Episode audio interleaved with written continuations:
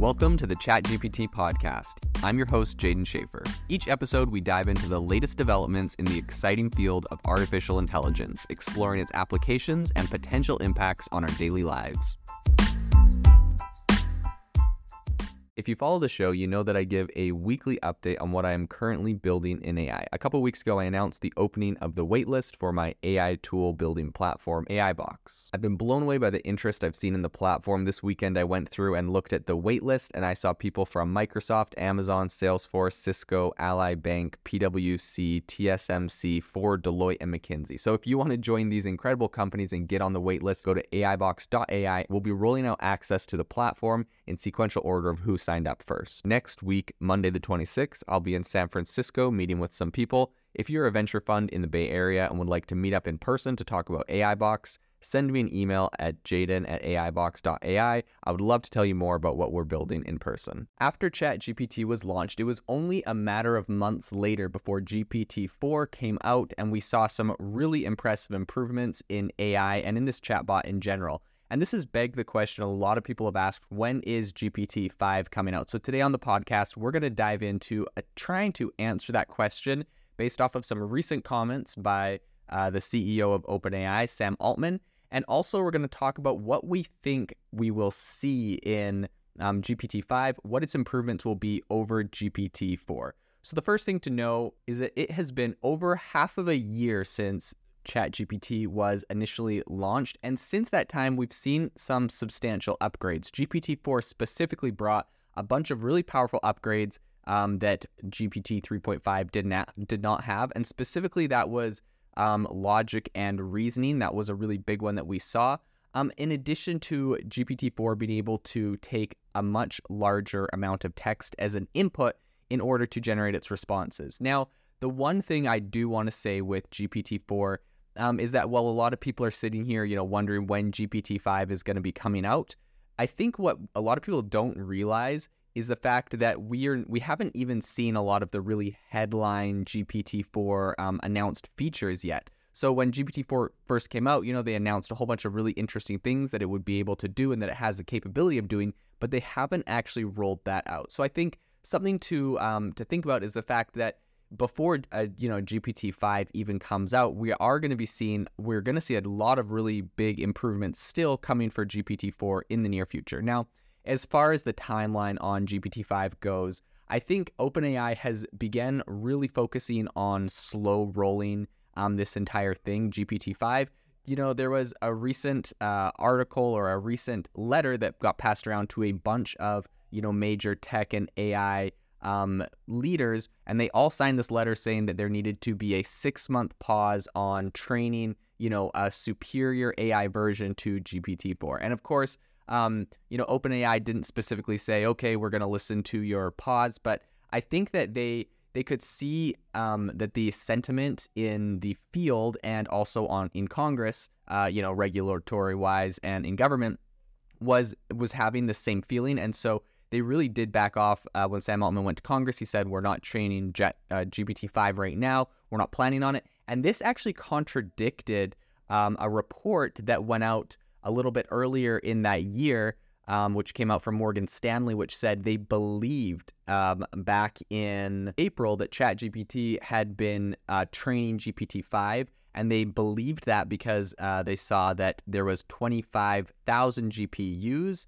um, being trained, which which cost about two hundred and twenty five million dollars worth of Nvidia's hardware. Um, and so, you know, after seeing that, they saw some receipts, and so they put out this thing saying they believed GPT-5 was going to be coming out, and they were kind of talking about that. And very quickly after that, we saw this letter calling for a pause on, you know, training. Uh, and OpenAI all of a sudden starts saying, no, we're not training anything. So what was that that they saw? Perhaps that was, you know, GPT-4 getting better. This was something I talked about way back um, when this letter first came out. You know, I said this is, it's uh, like, it's essentially not very useful because OpenAI doesn't have to come out and say, look, we're training GPT-5. They just say, oh, no, this is just GPT 4.1, 4.2, 4.3. You know, they can make as many uh, upgrades to GPT-4 as they want without people really complaining that much. Um, And I think that they they actually have done that because they have put out uh, updates to GPT-4 since its launch uh, that made it better at reasoning, that made it better at a, a handful of other tasks at math and other areas, and they've integrated plugins which have given it a lot of those increased capabilities. So despite uh, that, I think it still is already going to be getting quite a bit better, which means that you know it. Like, did they just pivot and stop saying they were training GPT 5 when they realized people were scared instead of hyped about their technology? I don't know. Um, but in any case, just recently we had Sam Altman. He was talking, he was in India talking about AI just this month, and he actually confirmed that OpenAI wasn't planning to train a new model for the foreseeable future. Um, and he said, We're working on the new ideas that we think we need for it, but we are certainly not close to the start. I think, again, he's slow rolling this. And something that is really interesting that I've talked, uh, talked about with a lot of really smart people in the AI space he said, We're working on the new ideas that we think we may need for it. Um, and this is because what a lot of people are saying is that the transformer model, which is you know the the model that is used to train these AIs, is perhaps has maxed out at its capabilities, what it's really capable of doing with a large language kind of all-encompassing model like uh, ChatGPT. And we may need to start looking at other ways of training AI models because, as we know, uh, the transformer model is not the only framework for training AI models, but um, what's interesting is, you know, there's been a handful of different frameworks looked at by Google and by Facebook and others. Um, but the thing is, right now, OpenAI has raised over $10 billion from Microsoft, and they've plugged a lot of those resources into the transformer model framework.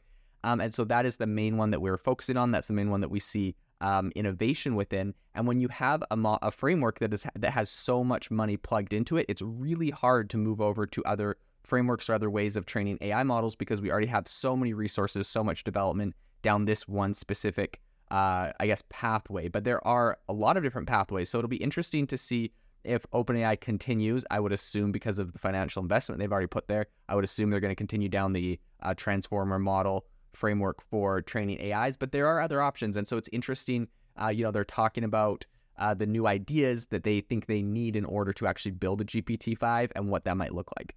So the next thing I wanted to talk about was, you know, what are the future potential features that we'll see in GPT 5? Like, you know, we talk about it getting better, but what does better really mean? Obviously, perhaps more accurate, perhaps um, you ask it less and it gives you more. So there's those kind of like conceptual things, but what does that really look like? So here's some things that I believe a GPT-5 could have um, that would make it a lot more powerful and what GPT-4 does not have. So number one, of course, I think improved context understanding. Um, one limitation of GPT-4 and any AI model right now is just that they really do have like a, a very finite window of context, which I think limits them um, and the number of, you know, it essentially like if you've ever had a really long conversation with ChatGPT, it starts at some point to forget some of your earlier messages and responses. And I believe that's because the way they have this thing set up is it's just so expensive to use, you know, really far off previous responses because all of a sudden they would have to send your entire chat as a prompt to the uh, to the system every time, and that gets incredibly expensive. And so eventually, I think they just start saying, okay, just send the last X amount of tokens or X amount of words um, and the newest prompt, and then respond based off of that context. So it sort of starts forgetting things it talked about earlier. So I think GPT 5, one of the biggest things it could do is really to improve that um, context window. So it could essentially understand an infinite or take an infinite amount of content in. And now, of course, it's like, well, gee, that seems like a lot of computational power and a lot of, you know, perhaps waste compared to what, you know, GPT 4 is doing now. But I think the I think the possibility here, it, I don't think this is very, I don't think this is too far off because we're seeing a lot of models that are using um, much less compute. They're becoming much more refined. They're becoming much more um, efficient. And so I think that we actually can get to models where we're using less compute, but still able to give them more. Another thing that I think we're going to see um, is kind of a multimodal capabilities. So GPT-4 right now is just text based. But in the future, I think we're going to start seeing um, the ability for us to upload images, videos, and sounds in addition to the text that we cur- currently can do. And, you know, earlier I was talking about the fact that there are a bunch of announced GPT 4 features that are not even currently integrated. one of those is images. Like, you know, when they launched GPT-4, they said, like, we have the capability, you can upload an image, it can look at the image and understand that, and you can use that as part of your prompt. But we still don't have that in GPT-4.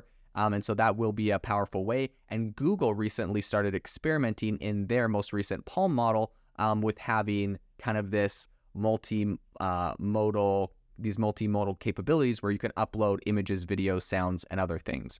I think the other thing that we will see is more efficient training. So as these models become larger and larger, they haven't even confirmed the size of GPT-4. Some people say it's a trillion, but essentially, as these um, models grow, the resources required to train them is also going to grow a lot. So I believe that we're going to see a lot of new techniques that are going to be developed to make training these a lot more efficient. And this is going to enable um, larger, more powerful models, uh, like I was saying before. Another thing I believe that we're going to see is enhanced fine tuning capabilities. So I believe that future versions are going to offer a lot more sophisticated ways to customize the AI's behavior um, and allow developers to really fine tune the model's responses more precisely. Another thing I believe they will do is just they'll be better at interacting with external databases. So GPT-4 already essentially has a knowledge cutoff, right? And this is something that Google Bard does not have because it has access to the full internet, so it knows things that are happening in real time.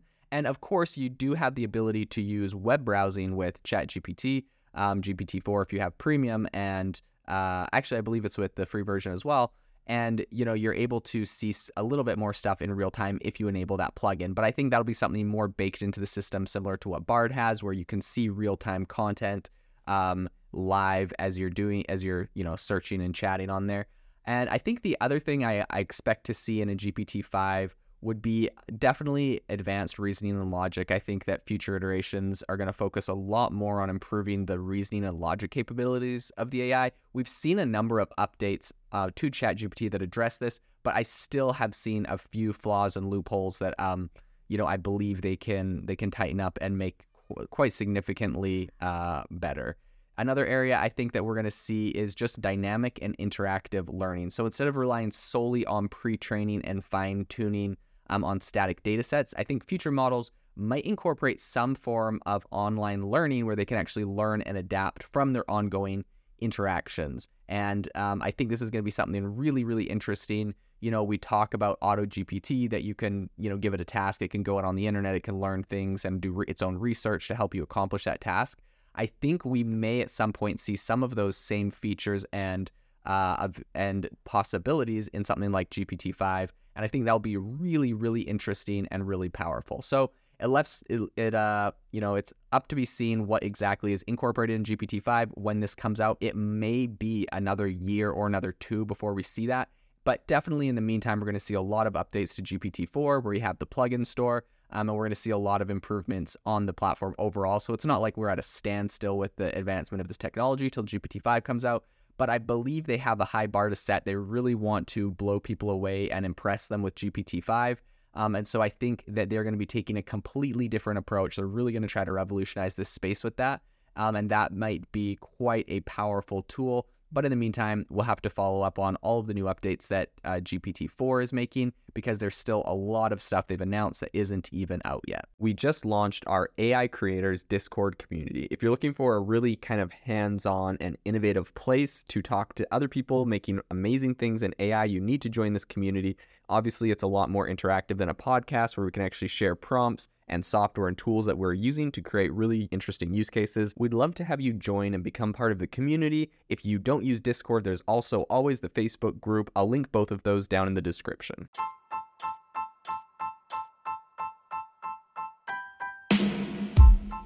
You've been listening to the ChatGPT podcast. Make sure to rate us wherever you listen to your podcasts and have a fantastic week.